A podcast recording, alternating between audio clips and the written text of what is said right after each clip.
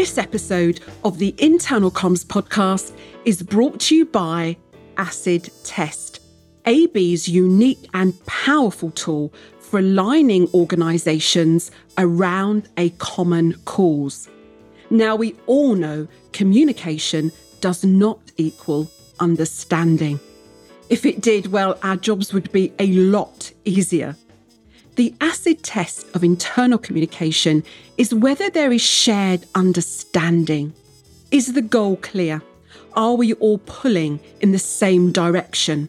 Do we share the same priorities, the same purpose? Acid Test is a powerful tool that reveals knowledge gaps inside organisations. Its unique and proven methodology gives you the insight and information you need to drive performance by creating deeper understanding and alignment. Now, listeners, you know how fond I am of asking open, probing questions that hopefully reveal fresh and genuine insight. Acid Test is not a tick box survey. Instead, the method is a message. Simply taking part in Acid Test makes employees feel heard, understood, and valued. Visit abcom, abcom.co.uk forward slash acid test to find out more. Download a PDF to discuss with your team and arrange an informal call to discuss acid test with me and my AB colleagues. So that address again for you, abcom, abcom.co.uk forward slash acid test. Now is the time to take a privileged peek inside the mind of your organisation by asking the questions that matter. Acid test, a communications audit without the autocomplete. And we're back. Welcome to season five of the Internal Comms podcast. My name is Katie Macaulay, and I don't think it's a coincidence that the best performing organisations are also the best communicators.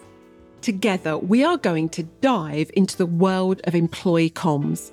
How can we create a truly productive and meaningful dialogue with our people that propels our organisations forward?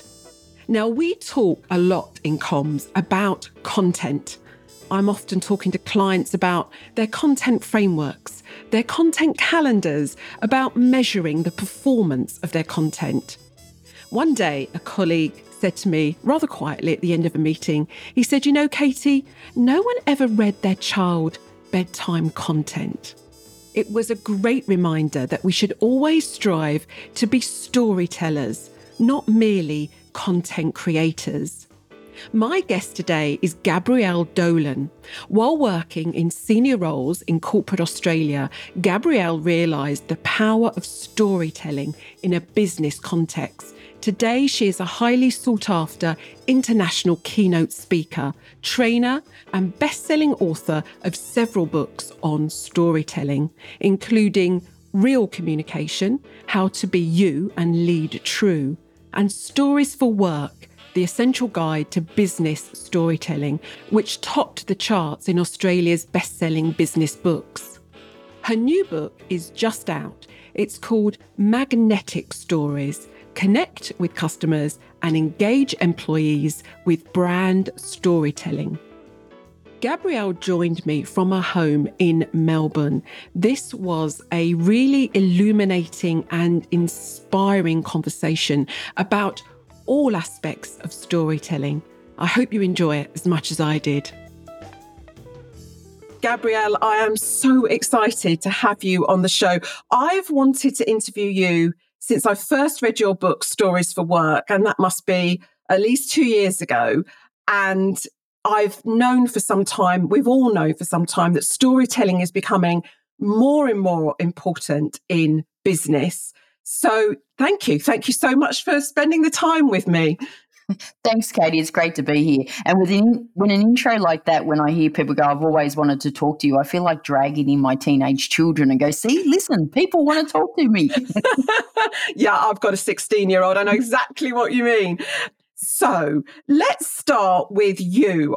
One of the things I read about you in researching for this episode was that you're one of eight children and that you think maybe part of your interest in storytelling and your storytelling skills came from basically wanting to get attention being one of eight. Is that true? I think it's sort of a bit of truth in that, that you think, you know, if you can hold, you know, you think of it, you know, sitting around the dinner table and you got, you know, your two parents and your eight kids, it, like if you if you're able to tell a good story, you get a little bit of airtime.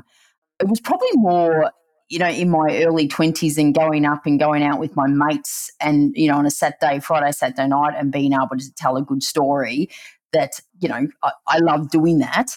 So there's a bit of truth in that. But I, I, think probably the real reason is I really noticed the power in storytelling probably about 20 years ago when I was doing a lot of change management roles at National Australia Bank, which is one of Australia's largest banks.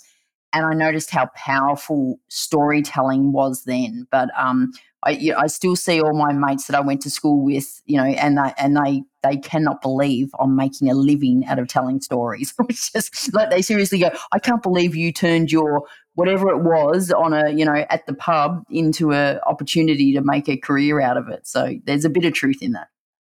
It's quite interesting because I think we're learning a lot now about why storytelling works. And both your books, Stories for Work, your new book, Magnetic Stories, both start by explaining the neuroscience behind storytelling. I just wonder if you can tell us a little bit about why storytelling is so effective. How does it affect our brains? Mm. It's it, it's funny, um, Katie. In the last couple of my books, I have there's probably a chapter on the science of storytelling, and it's one of those things I sort of forced myself to do because intrinsically I knew storytelling worked. Um, you know, like I said, in my change management roles, I knew storytelling was a much better way to communicate your message. And, and this was in a bank. So this is, I just knew it worked. And so I sort of forced myself to look into the science and, and without getting too deep, you know, there's a huge amount of work from a really good neuroscience you know, like Carmen Simon, Antonio Damasio, and they all talk about the role emotion plays in our decision making. And so I think in business, we spend, we have this really bias towards facts and figures and logic and think that's how we can influence people and that's how we can persuade them to make a decision. And whether that decision is to buy from you or to work for you or to get behind a change but logic doesn't. It, we're humans, so emotion has the most. Um, you know, emotion plays a really big part in the way we influence. And there's all this research to show that story taps into emotion. So to me, it just makes really good business sense and it's backed up with science that we use story to tap into emotion to help influence people. And I, like, again, whether that's, you know, getting people connected to your purpose or your values or your product or your services or your brand whatever it is, emotion's really powerful. Mm. And it, I didn't realize until reading Stories for Work that there's actually a reciprocal aspect to storytelling. You write, not only does a good story make us feel emotions and a connection to the storyteller, but at the same time, the love hormone oxytocin is also signaling that we can be trusted, which in turn helps build our credibility. This is really fascinating. There's actually a sort of two way exchange of emotion and feeling happening when we tell stories. And I, I'd never realized that. Yeah, and it's, it's it's part of me, you know, as a pure, you know, just efficiency way to communicate. If you can sh- communicate with a story a first of all helps people understand what you're talking about, it helps them remember it, um, and they create a connection to it, but they don't actually only create a connection to the message you've said. All the science shows it builds trust in the person telling the story. Now, now, obviously, the story has to be true and all that, but it, it can actually fast track trust and it can strengthen relationships. So, you know, as a leader, that's really important. As a salesperson, that's really important. As an internal comms person, I mean, you want people to be able to trust your message and trust you as the communicator. That's why it's really powerful. There's something I talk about in the book, um, in the last couple of my books, and it's um, Daniel Goleman, and he's the author of the best selling book, Emotional Intelligence. And I, I love that there's a little bit, and I'll sort of just read it, that he explains that our brain's neocortex is the reason our emotions are so powerful. And his quote is that the emotional center of the brain, so this neocortex, the emo- where the emotions are, his quote is, it can influence the functioning of the rest of the brain. And you're wow. thinking, if you just go, why in business are we ignoring that? So if there's part of a brain can influence the rest of the brain, and by that it's the logical part of the brain, why do we not target that? Why do we have this bias to trying to influence people through facts and figures and logic and data and PowerPoints and bullet points and which is, you know, I'm not saying that's not important, but the emotional side of the brain has greater control of the rest of the brain. And you go, look, why, why don't we just go there? Why don't we go there?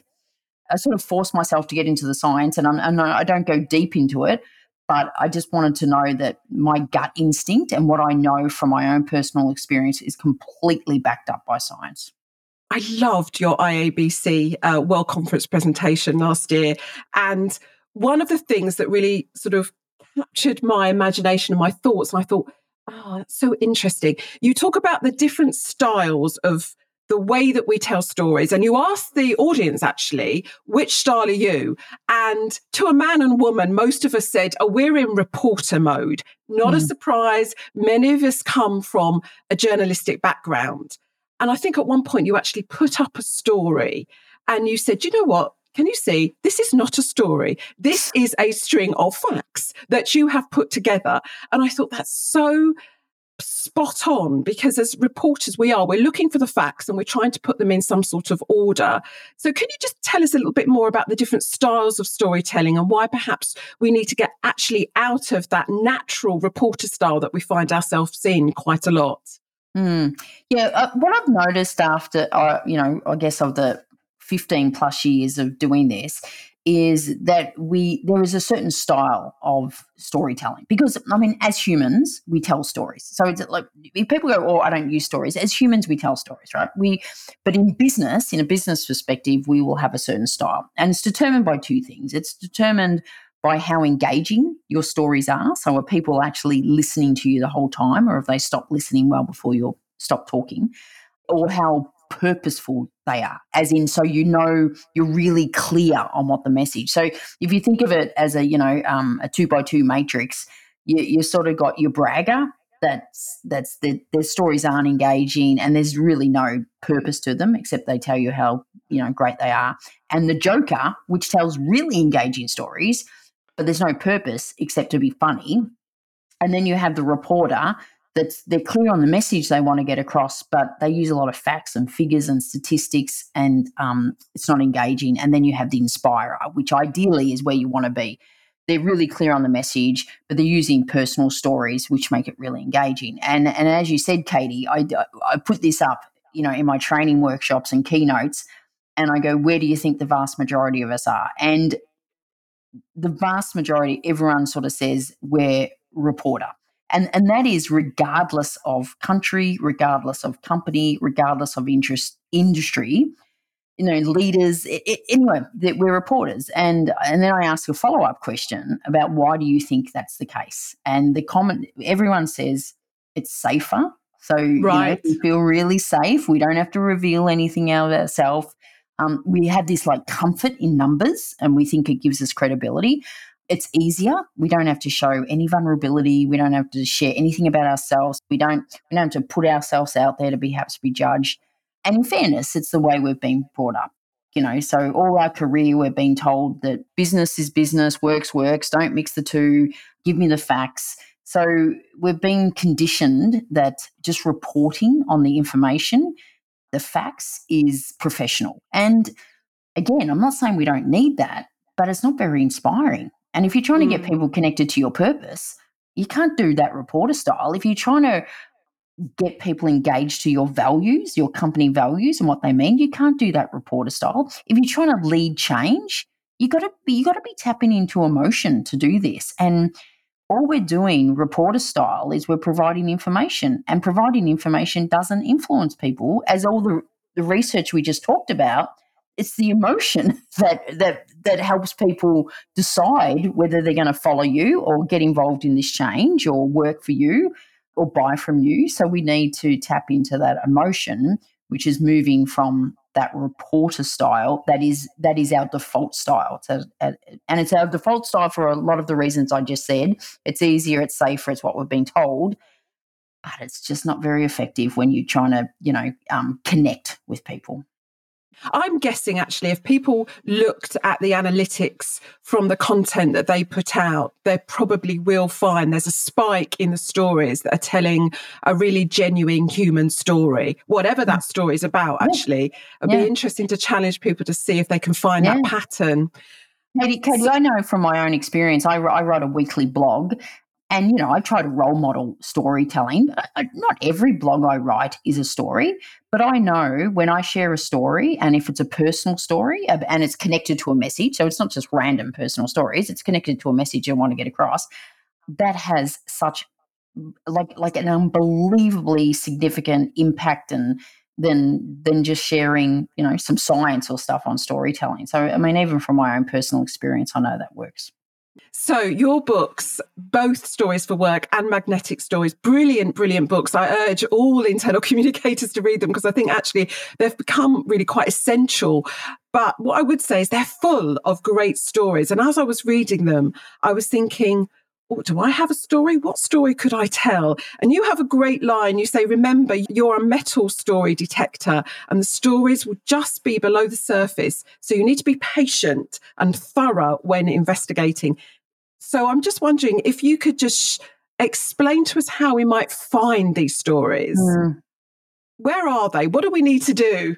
Yeah, I do. I do use the analogy um, of like the metal detector. Per, you know, you see people with the metal detectors walking along the beach, and they, and they're just scanning. They're just scanning, and uh, you know, they're skimming the surface, and uh, the metal's always there, but you just got to dig a little bit deeper to find it.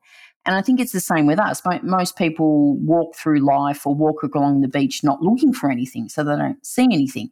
And it's it's similar that your stories are there, but you've got to be on the lookout for them.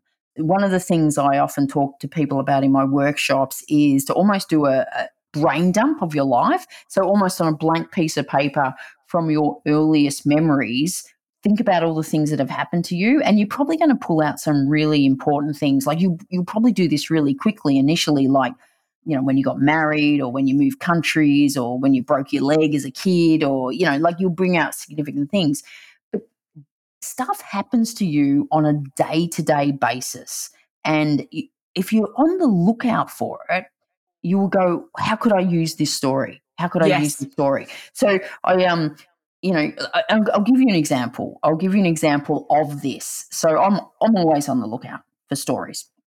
A few months ago, my um my 19 year old daughter um, put me onto wine drops. So wine drops are the things you put in your your wine, and you put five drops in this wine, and it's meant to um, have an adverse effect on all the preservatives that are in wine. So oh. you know, ah. literally reduce the you know hangover like stuff.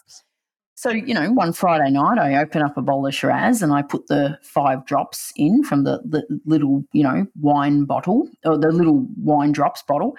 And uh, about, you know, later, my daughter Alex goes to refill our glasses and um, she notices the, bottle next to the wine and she went, Mum, you didn't put these in the wine, did you? And I went, Yes. Well, what's the problem? And she goes, You know, these aren't wine drops, they're eye drops. oh. and she's going, You probably poisoned us. And so my, my initial reaction was, Who was the idiot that left the eye drops next to the wine bottle? That was my initial reaction, you know, it's because, you know, don't want to take the blame for myself. But then my next reaction was, God, this is a funny story. And how could I use that? Like, what message could I take from that? And then I, so I just sit there and go, dude, that's a really great message around assumptions. You know how we make assumptions all the time? So I made an assumption that just because the bottle that looked similar to the wine drops was next to the red wine bottle, I didn't even, I didn't even, I didn't even read the label. Mind you, mind you, if I read the label, the label actually said on the eye drops, blink relief in every blink. and I reckon if I had read it on a Friday night, I just would have read drink relief in every drink. So so so what I do now is I I literally have a book or you know, you could do a book, you could have a spreadsheet, and I write wine drops. And so I know the story. And then I just write, what could this mean?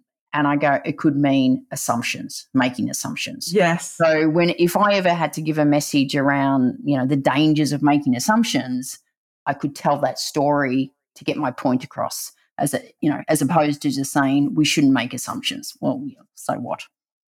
I love that. I'm going to try this on you. We can always cut this out if this is going to take too long to explain. No, I'm going to try it. I'm going to try a story on you and see if I can then okay. link it to a oh, purpose. I love this. This is my challenge. I reckon I could do a whole TV show. Is you tell me your story, I'll I'll find a message for it. Go Fantastic. for it, Katie. Let's do it.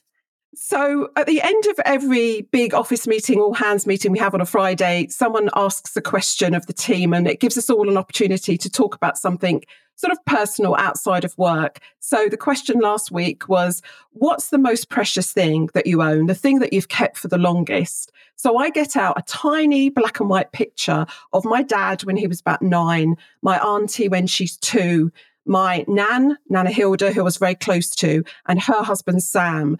All but three of these people have sadly died, and they all died early in life and quite suddenly. So it's an incredibly precious photograph, but I lost it when we did a house move. And after we'd unpacked all the boxes, realized that this photograph had gone many, many months later, I do my usual commute into London, which is a long commute, takes over an hour, and it goes through the countryside of Hampshire into London. And a woman gets on two stops um, after me, where I used to live, where I sold the house. And I'm looking at her and I'm thinking, I, I recognize you. She's looking at me, really looking and staring at me. And I realized she's the lady that bought the house that we sold. And she said, Are you Katie Macaulay? I said, Yes, yes. She said, I've got something for you that I've been carrying around for months that I found in my garden. And something told me that one day I'd see you again and you'd be grateful if I gave it back to you. She gets open this big shoulder bag, delves inside it. Now, this is a very crowded train. So the other thing that's happening is by now, all eyes are on us. Anyway, she hands back the photograph and I say to her, look, let me just tell you, you're absolutely right. All these people, bar one, aren't with us anymore, and they're all very precious to me. And I'm telling this story about why this. Anyway, I turn around to the, the carriage and I can see people's literally, their eyes are feeling with tears. I don't know exactly what message that is, apart from the fact that any story, even if it's a stranger, can touch us, I guess, but there's mm. probably more in that. What do you reckon? Okay, so he, I'm gonna I'm gonna give it a go because when you were telling me that story, I I was starting to get shivers, like you know, like thinking, oh my god, this is there's something powerful in this. So it, to me, it comes down to everything. You could get so you could get various messages out of that story. So one of the things is, as the storyteller, you then have to be clear on what the message is. But I, this is how you could use that story: is to say, first of all, the fact the photograph and people, the, the these be- beautiful people in your life had died quite young. I'd be there's a message in around that is like make every day count, like yes. make a difference. Like you, you never know, you never know when you could lose this precious thing of life, so make a difference. And then the story could go on to you actually lost the photo and actually losing something precious like um, had devastated you.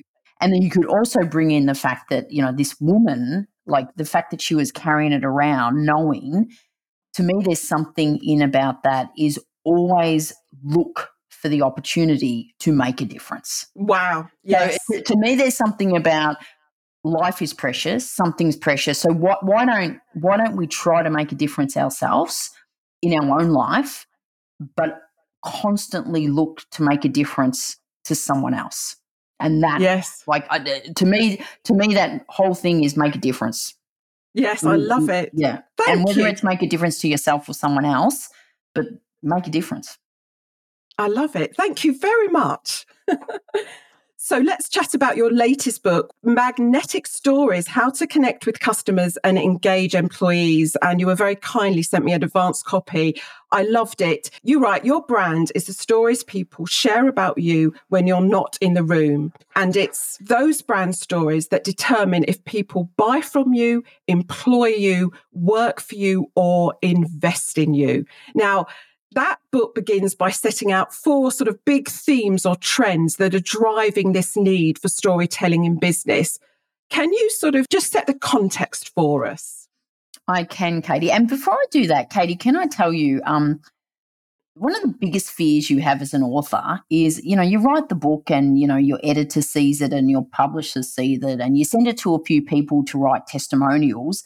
And these people will write beautiful tests, but they're people you know they will write testimonials or they will say, oh, I'm sorry, I didn't get time to read it, which I always think maybe they read it and thought it was crap and so, so So you, you, never you never really know how good a book is until it goes to what I call real people. So you know, people don't owe you anything; they, they're just reading it. You were one of the first people because we were doing this podcast. I had to send you the PDF of the manuscript, and when you wrote back and said every single comms person should read this book.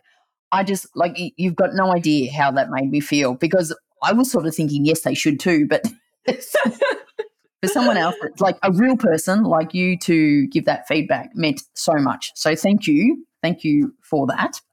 So, yes, so writing the book, I always knew there was a reason I wanted to write the book. It was after I, I'd written the first draft of the book, my editor came back and said, I don't think you've spelled it out as clearly why people need to take brand storytelling seriously, why they need to think about, you know, are my stories actually magnetic?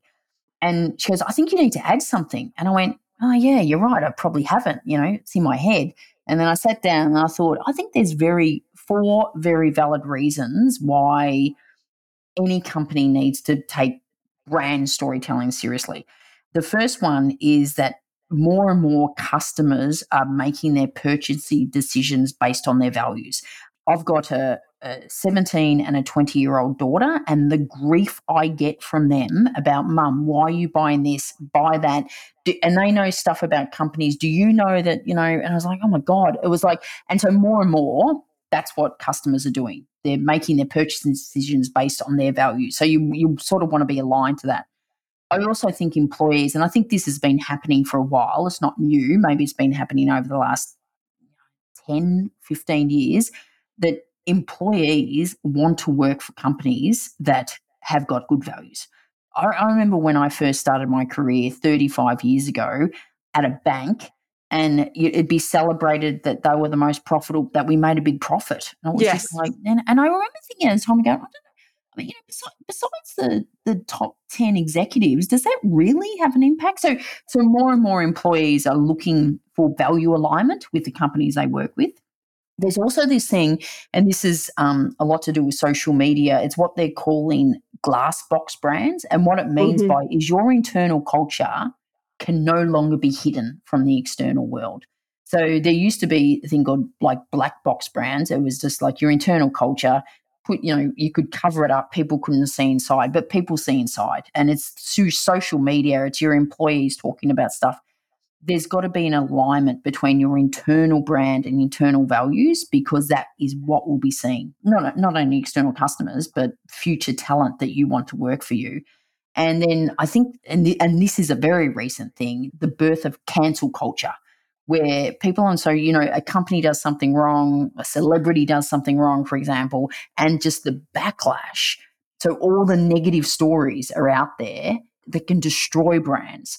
So it's like well how do you how uh, how do you proactively put some positive stories out there? I mean how do you not do the bad thing in the first place? Um, and i think all those four combined turn into you need to take control of your brand and you need to do it through storytelling because like i said i think your brand is the stories people tell about you. When you're not in the room that's the the, the, the stories they're sharing.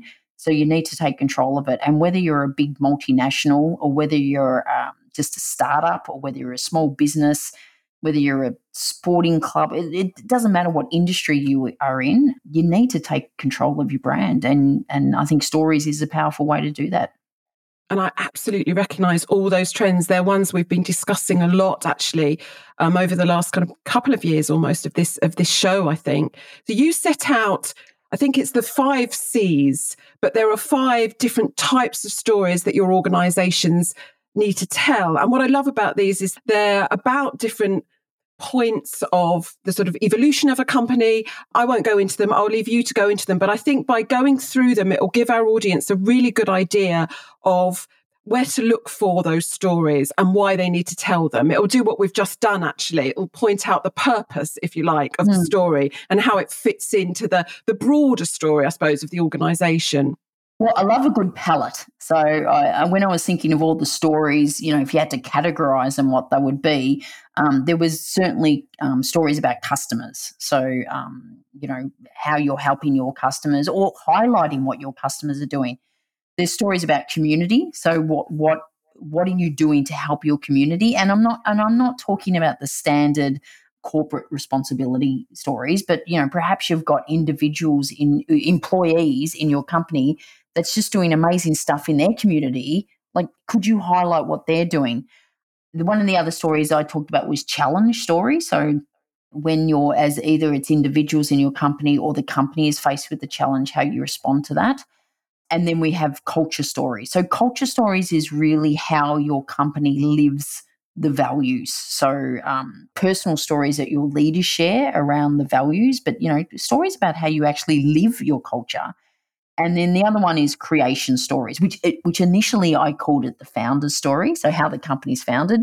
But I, I couldn't have four C's and one F, so I decided creation is you know creation. So literally why the company's created, and I think when when I look at companies that do share stories, that that creation story is is probably the most common I see, and and and it is a powerful story. But I in the book I really I, I, I hope the book, what the book does is inspire people to think of all the other types of stories they could be sharing, just not how the company started. So, so yeah, they're the they're the five the five C's. I could have I could have easily thrown in COVID for another C because the book was written last year, but I think they fall under challenge. Culture stories, particularly, I guess, are vital because so often we develop a set of values, albeit with the organization, but nevertheless, there is a need to kind of, you know, we use the word embed or instill or breathe life into them.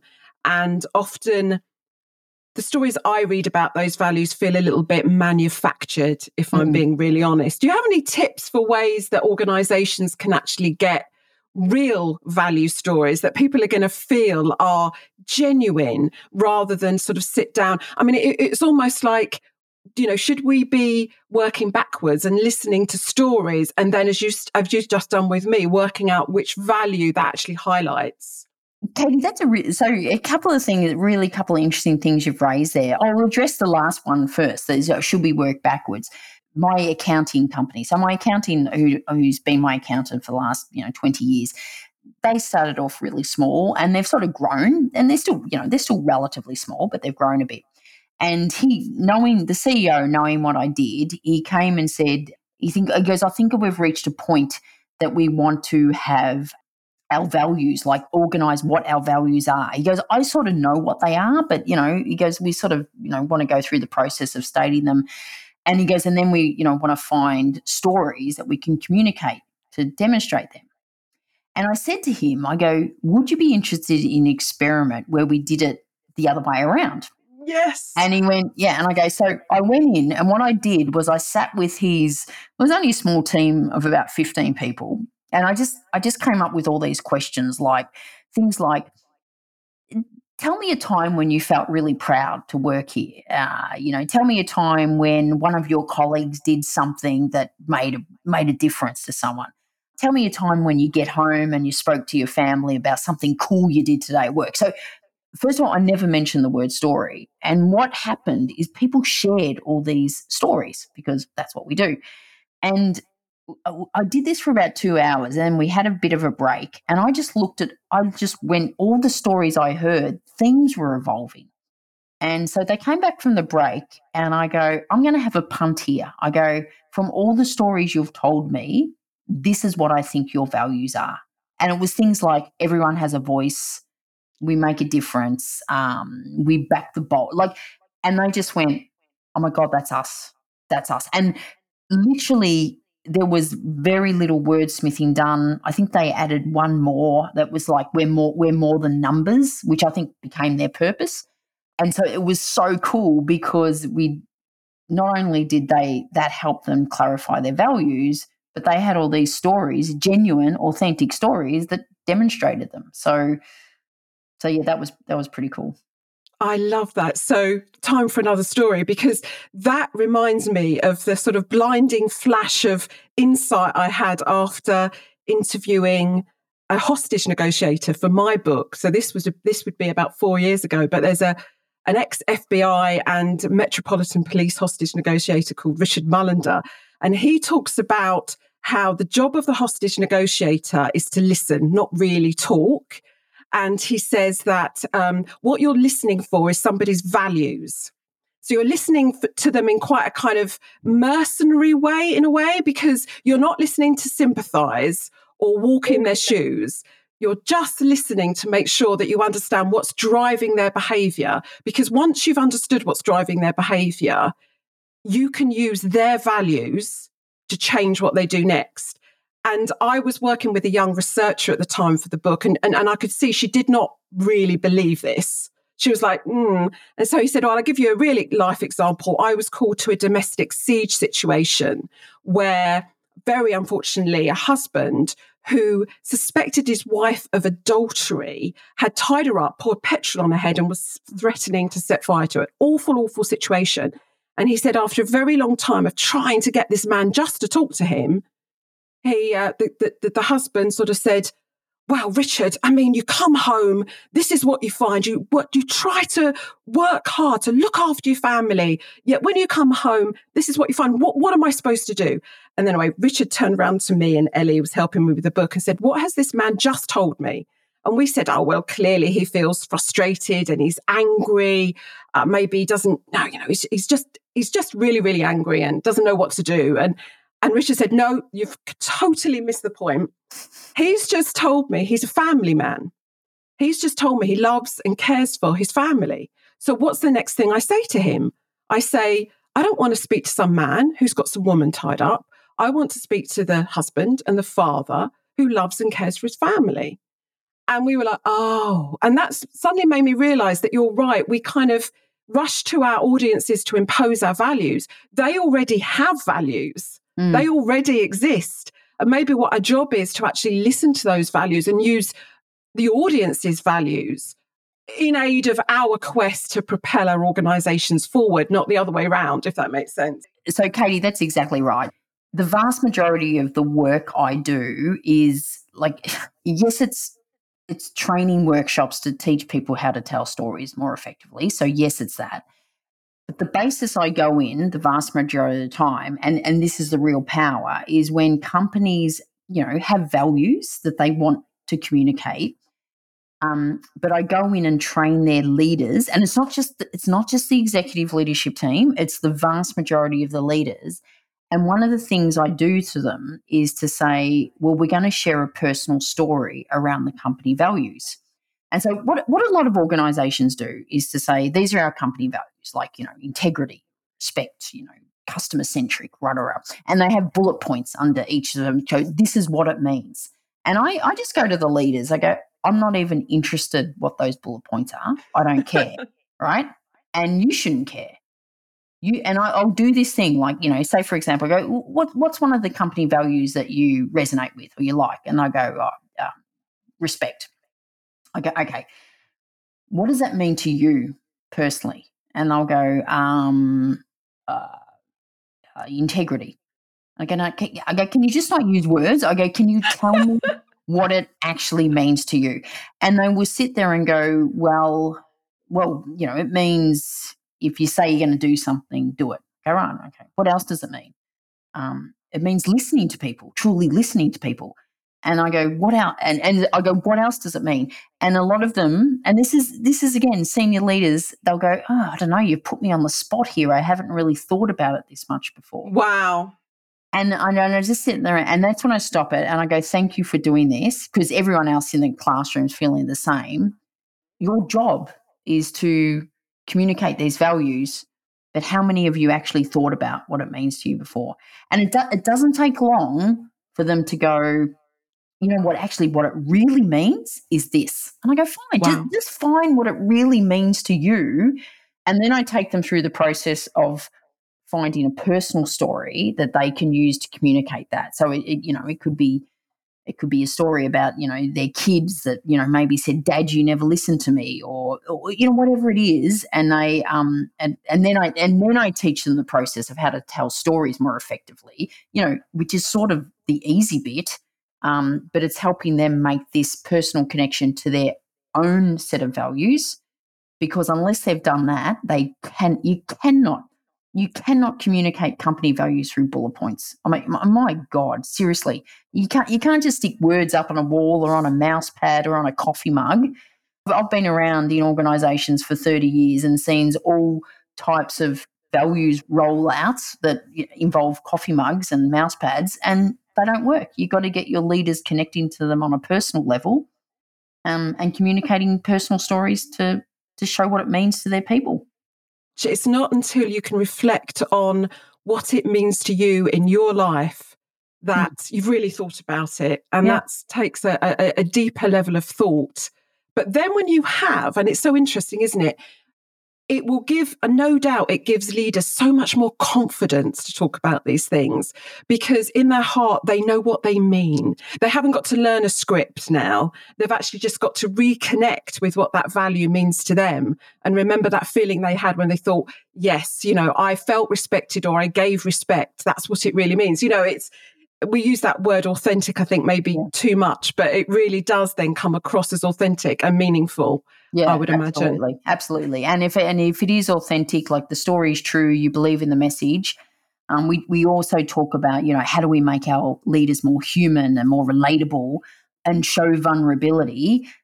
I, I think if you are genuinely sharing a story and what it means to you personally, all that stuff comes across, and it comes it comes across naturally there's so many benefits to it. A, it gets the message across better.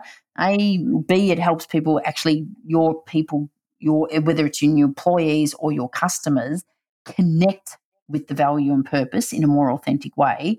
Um, and it's like all the other stuff we talked about. It builds trust in you. It strengthens it strengthens the relationship. Again, whether it's with your employees or your customers, it strengthens the relationship. And so uh, to me it's win win win win, but you know, it's it's got to be done authentically. It's got to be done properly.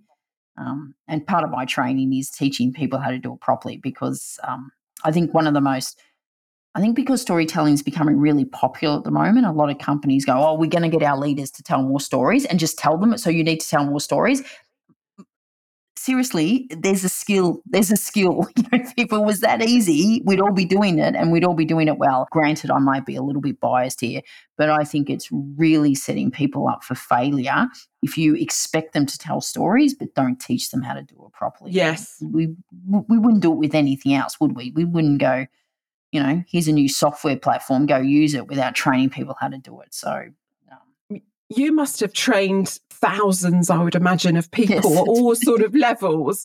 And I believe you've also worked with the Obama Foundation as well. I know how, how cool exciting! That, that, that cool. is, that is a phone call or an e- or was an email initially where um, someone from the Obama Foundation sent me an email to say we wanted, you know, we're running a program, we're training 200 leaders across the Asia Pacific region. Um, we want to teach them storytelling. We'd like to speak to you. And just get you when you read it, go, oh, is this scam? Is this like, you know, and then you have that conversation and they go, oh, we really want to work with you. And and there I was, and it was at um, it was at a conference in Malaysia, and Barack Obama was going to be there, and Michelle Obama, uh, Michelle wow. Obama, and Julia Roberts. We were never going to meet them, so they made it very clear that you know their t- you know schedules really tight, blah blah blah, and we'd never meet them. And it was um, it was the last day of the conference. I was actually there with my daughter, uh, Alex, who I've talked about. It was her 19th birthday. So I have a bit of a rule that I don't I'm not away for the kid's birthday. As it was, she was, uh, you know, she had finished uni. So I took her to Malaysia with me.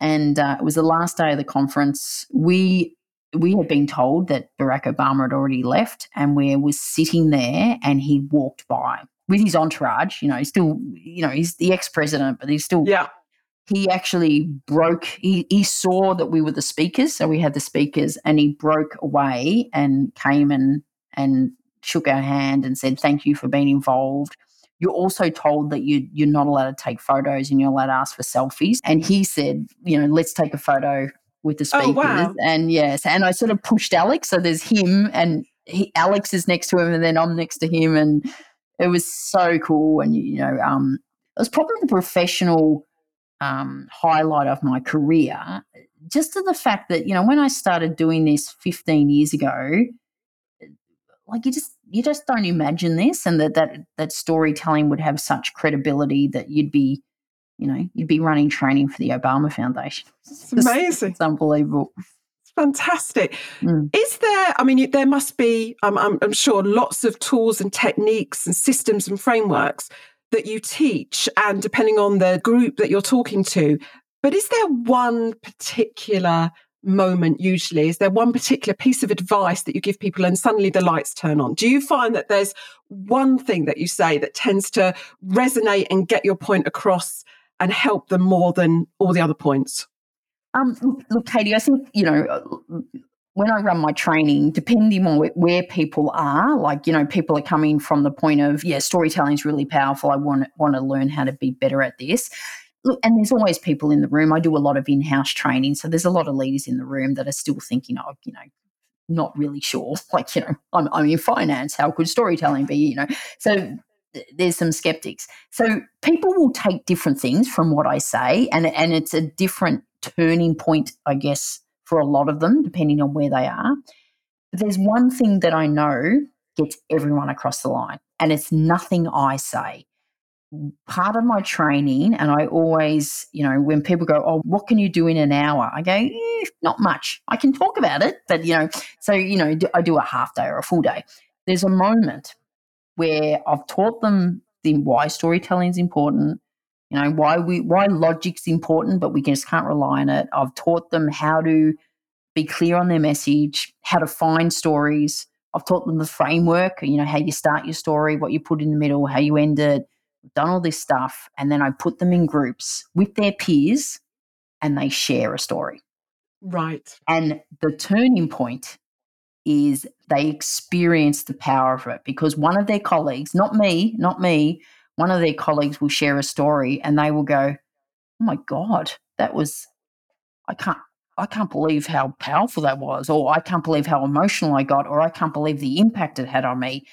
And they experience the power of it. And once they've experienced the power of it, then they start to go, maybe this will work. Maybe it's mm. worth me getting over myself and giving it a go because if that had an impact on me, maybe maybe it could have an impact on my people.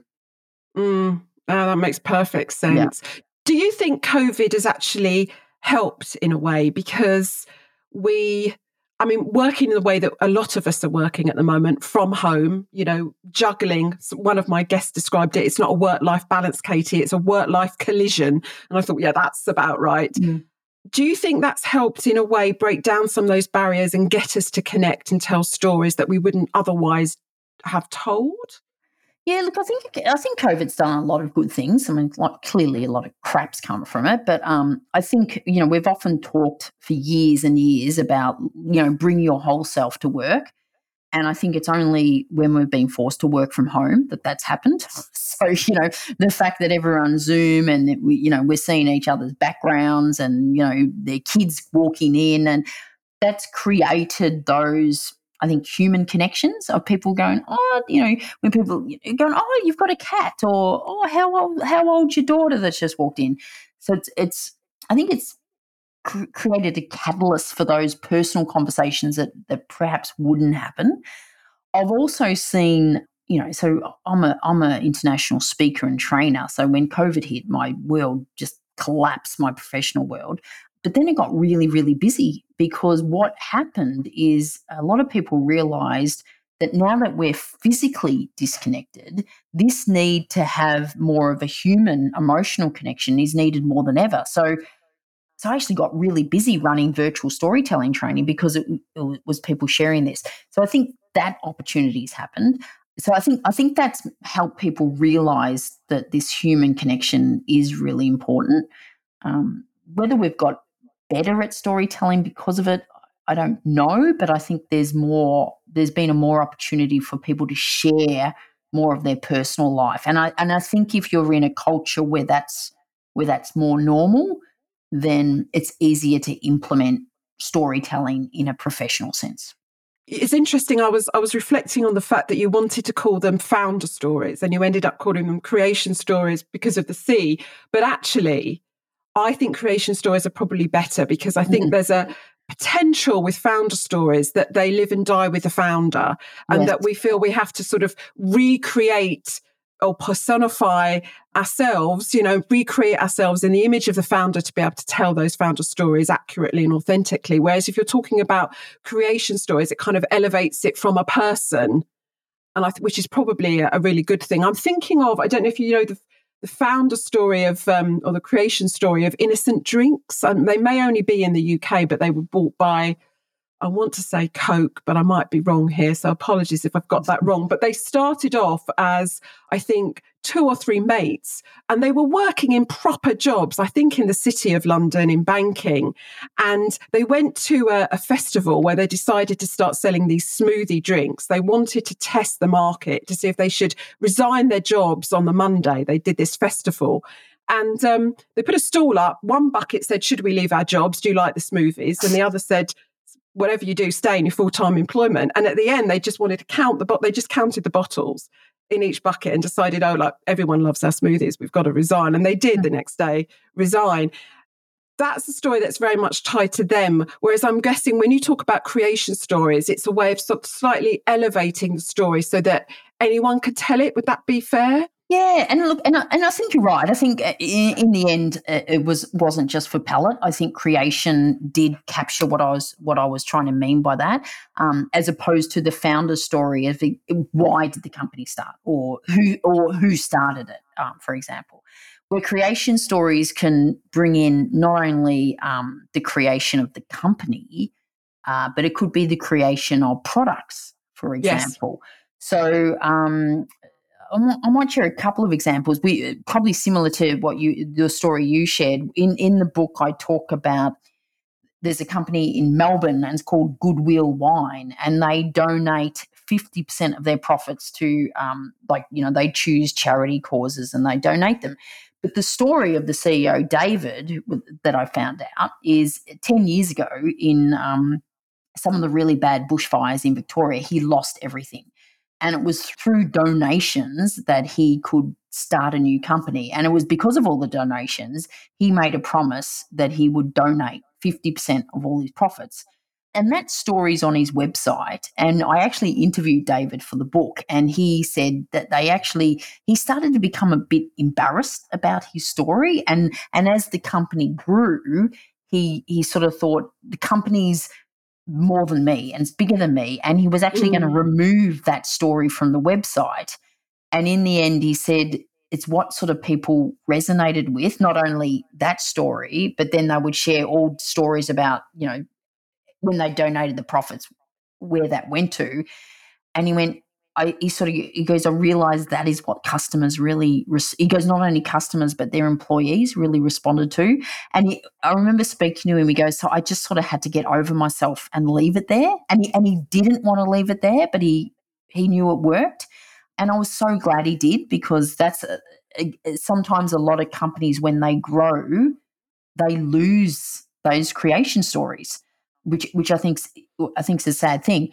And but then it's also to the creation of a product. And I, I talk about I, I talk there's there's one chapter is like why is brand storytelling important? And I talk about, you know, when I grew up, I was such a tomboy. Like, you know, I never had dolls. I I used to skateboards, BMX bikes, playing cricket and footy with my with my brothers and cousins.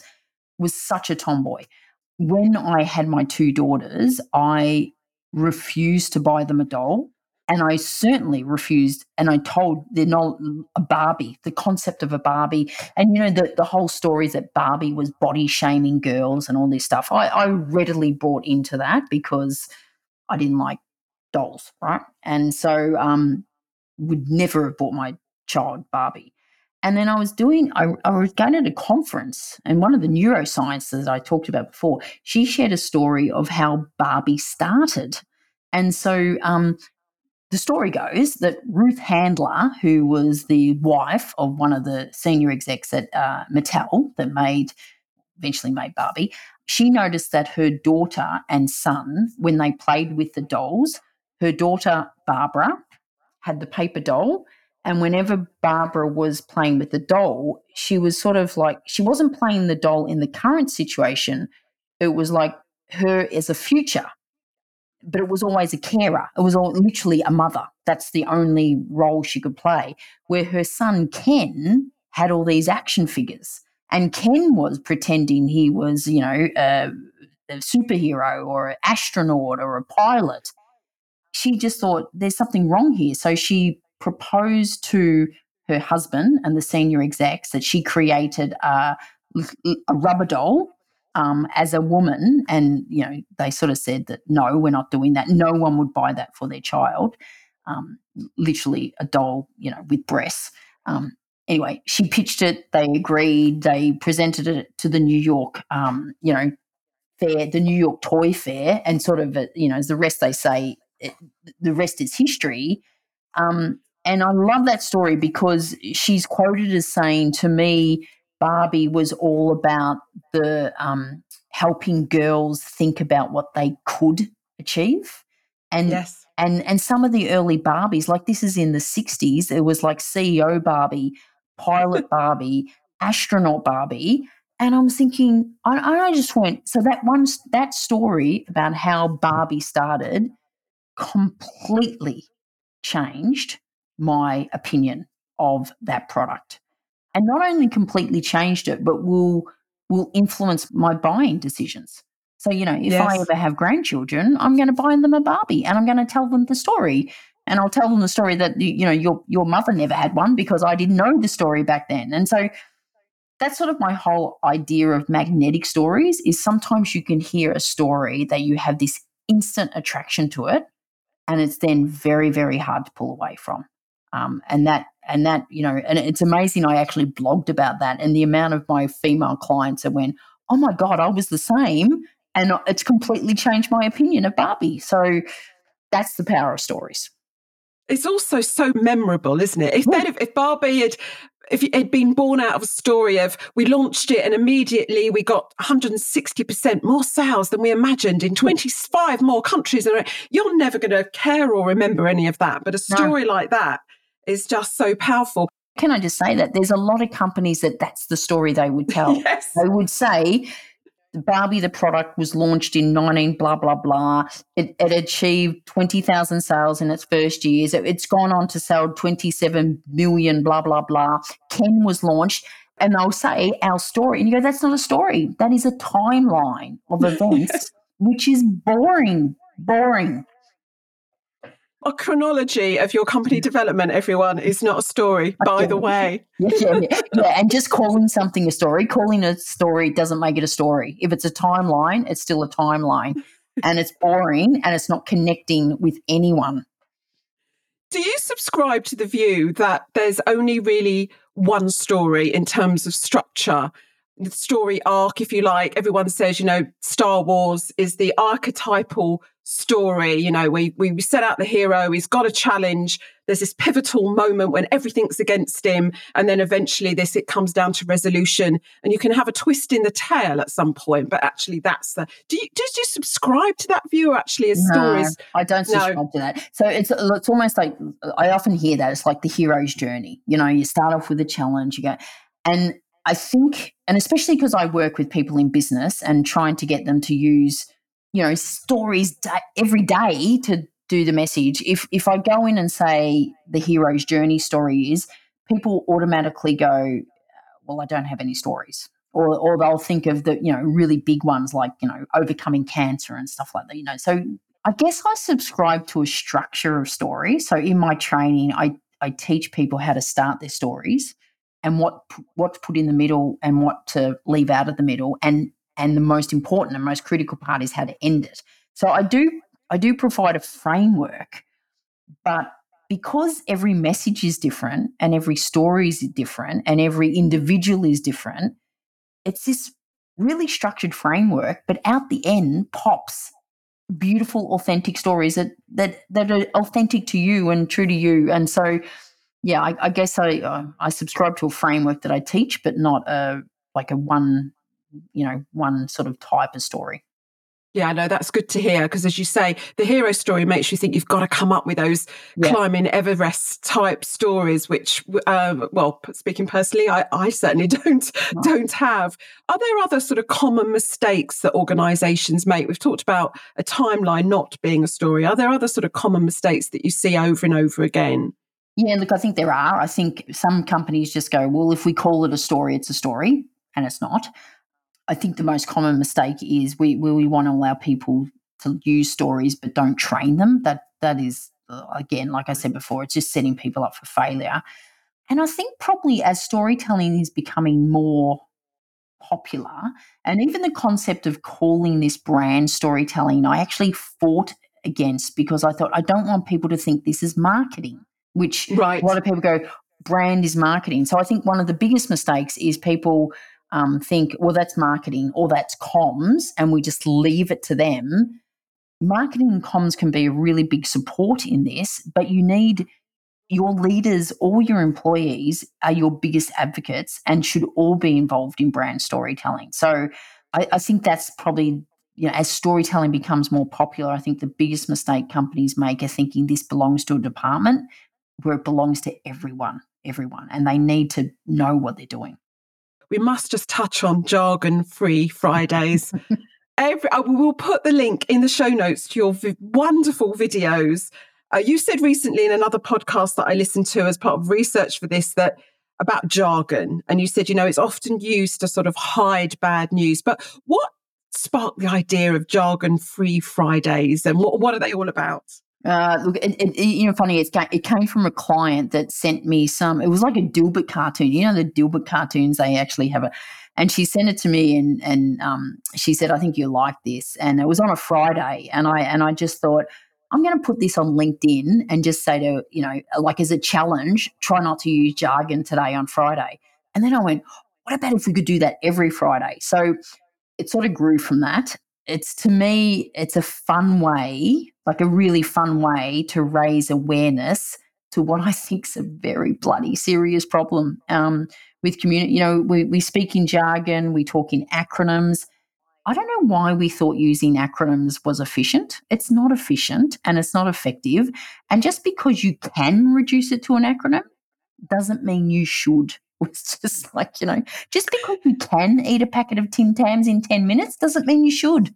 Okay, so let's not reduce everything to acronyms. So yeah, I just got a couple of fun videos um, made up, like you know, because I, the videos one I wanted to highlight. If we spoke the way we did in business in any other aspect of our life, we would call it out for how ridiculous we are. So a few of them, like you know, if a, if a marriage proposal was in jargon, or if we spoke uh, one of my favorites if we spoke to the you know our kids about sex in jargon like again how ridiculous it sounds. So it's just it's just being aware of it. And you know and i think using acronyms unnecessary use of acronyms is just lazy communication. And i think as communication professionals um, i'm on the board of uh, iabc asia pacific which is you know the international association of business communicators asia pacific. There's a few acronyms in there and um, I, I, I, part of my role is to pick up on the amount of acronyms we use, and I think um, you know I know a lot of your um, listeners are, have a very strong interest in communication. I think as professional communicators, it's our um, responsibility and opportunity to call out jargon that doesn't really say anything and the unnecessary use of acronyms. So I'm not against acronyms completely, it's just the unnecessary use of them.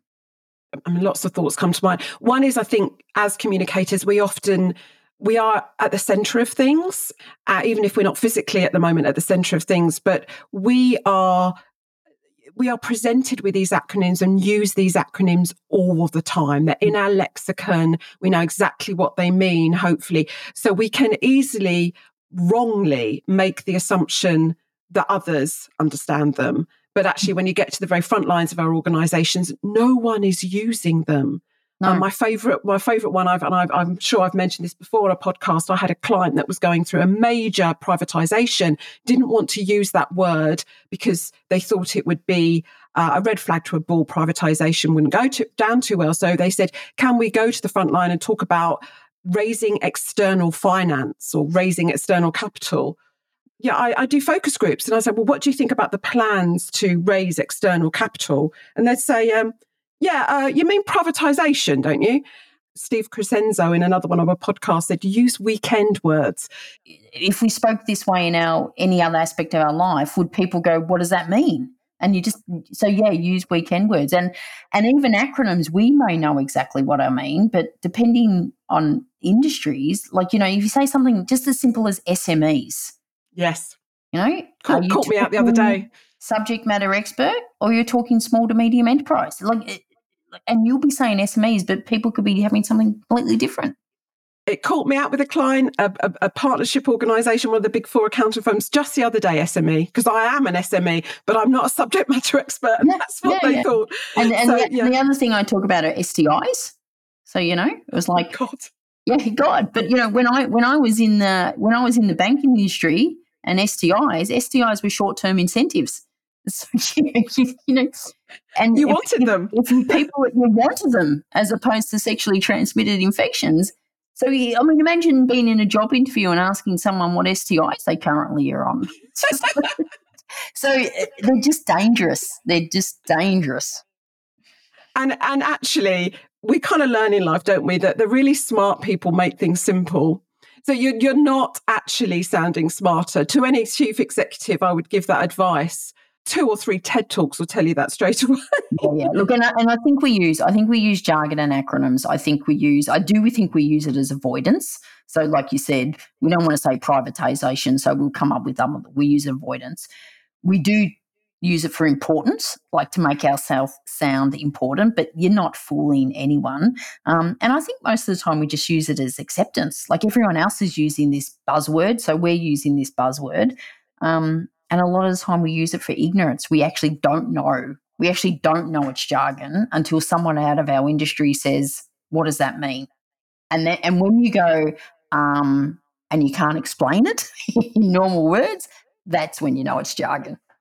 It's a great time, actually, if you're new to an organization to challenge some of that because you can, you know, legitimately say, what does the QIV stand for, or whatever it is, and then see the blank faces around the room that think, mm. Mm, I've just been yeah. using that. I don't actually know. Yeah, Katie, um, Katie, on that though, I think it's a really good time when you're new to an organization to say, what does that mean? What does that mean? But I reckon after about two weeks, you're going to, people stop doing that because they don't want to sound stupid. I think as internal communicators, as communicating professionals, it's the responsibility to always say, just be clear, what do you mean by that? Because Good it could be meant like this. Because I think that's the position of power as to someone new trying to fit in, they will go to acceptance and they will start using it because that's what everyone else is saying. I think I think communication professionals need to take that as a responsibility to make sure that they're aware that that acronym could mean something else. Good point. Absolutely. So, if you've got time, I know we've slightly run over, but if you've got time, I'd love to go to those yeah, quick fire questions. Yeah, absolutely. What would most surprise people about Gabrielle Dolan? I love spreadsheets. So no, that does surprise me. So people think you're into storytelling. And in fact, I have a storytelling spreadsheet. So I love spreadsheets. That does really surprise me. You've got the whole left and right brain thing oh, going on. There. I've even got a coffee mug that says "I love spreadsheets" that my assistant gave me. I think she, I think she'd never seen so many spreadsheets when she came to work for me. I love it. What do you wish you'd known when you first started out in your career? So I did think about this question. I had some of the the best advice I ever got from a leader. I got when I was about 30. And her advice was dress for the job you want, not the job you have. And it was more than just dress. It was sort of behave, like act. You know, you don't want and I reckon during my 20s, I didn't do that. I always thought, uh, you know, well, when I get a management job, I will start acting like a manager or I'll, I'll dress like they dress dress for the job you want, not the job you have. I wish someone had told me that at 18. Yes, I got given that advice in the city in banking when it was really important to do that, actually, because mm. there was a code. Uh, yeah, totally get that. Apart from your books, which we've talked about, what one book, study, report, it really doesn't matter, even a website, should all comms professionals read? I think it's, and I hope I'm pronouncing this right, is the is it the Edelman report? Yes. Yeah. Yes. So the Edelman, they produce it every year. Um, and it's around trust and comms. And I think I, I probably only discovered that about three years ago. And I hang out for that report every year. And I really look into what's changed from the last um, year and, and the trends in communication. So that's that is the one I'd highly recommend anyone to read. So we will put the links to that in the show notes. The latest Edelman came out just last week and interestingly said something they'd been saying for a while, but it really came out big style in this report that employer media is now the most trusted. So we've lost so much faith in our institutions that actually what our employers tell us we trust most. So if that's not a big advert yeah. for all of us as comms people, yeah. then I don't know what would be. And, and that, um, that, that, was going back. That's going back to one of the the trends I spoke about is the glass box brand. It was like your employees will will you know sort of communicate your brand. So make sure your internal culture's spot on. So this is the one that always fools people. What would you do tomorrow if you knew for certain you couldn't fail? My initial answer to that was skydiving. but I have I have sort of jumped off a mountain before on one of those things. Um, look, part of me thinks the fact that you can fail is what makes stuff exciting. So I'd never want to remove because a it makes it exciting, and a when you succeed, it makes it better. To me, failure is not not having to go in the first place. That that to me is failure. I mean, just give it a go. If it doesn't work out, it doesn't work out. Like so what? Like as long as you don't die, clearly, then you know, like like skydiving. But you know, it just gives stuff a crack. I totally agree. And then finally, borrowed from the Tim Ferriss show, we give you a billboard for millions to see. What message are you going to put on that billboard? So, Katie, I love this question because when I launched my last book, I actually did billboards. it was just like, so I had these messages like, you know, stories, engage, bullet points, enrage, stuff like that. And I was tossing up whether to I do billboards for my next um, book um, and I think I will because you know th- this was like a you know omen. I always look for omens. So my billboard for this one, I think, is going to be something like: Are your stories magnetic or Teflon? Do they just oh. do they connect and you know track, or they just slip on by and no one takes notice? So that's a great test for this year when you're devising your stories. Gabrielle, it's been an absolute pleasure to have you on the show. Thank you so much. Thanks, Katie. I have loved our chat. So that's a wrap for this episode of the Internal Comms podcast. If you enjoyed this show, I'd be extremely grateful if you could rate it on your podcast platform, because I'm told that increases the chances of us being discoverable by other IC pros out there. Thank you very much. And to find out more about the books and the other resources that Gabrielle and I mentioned, head over to the show notes on AB's website. That's abcomm, A-B-C-O-M-M dot co dot UK forward slash podcasts. You'll find the show notes there, plus links to every other episode. And while you're on the site, you might like to sign up for our monthly IC newsletter.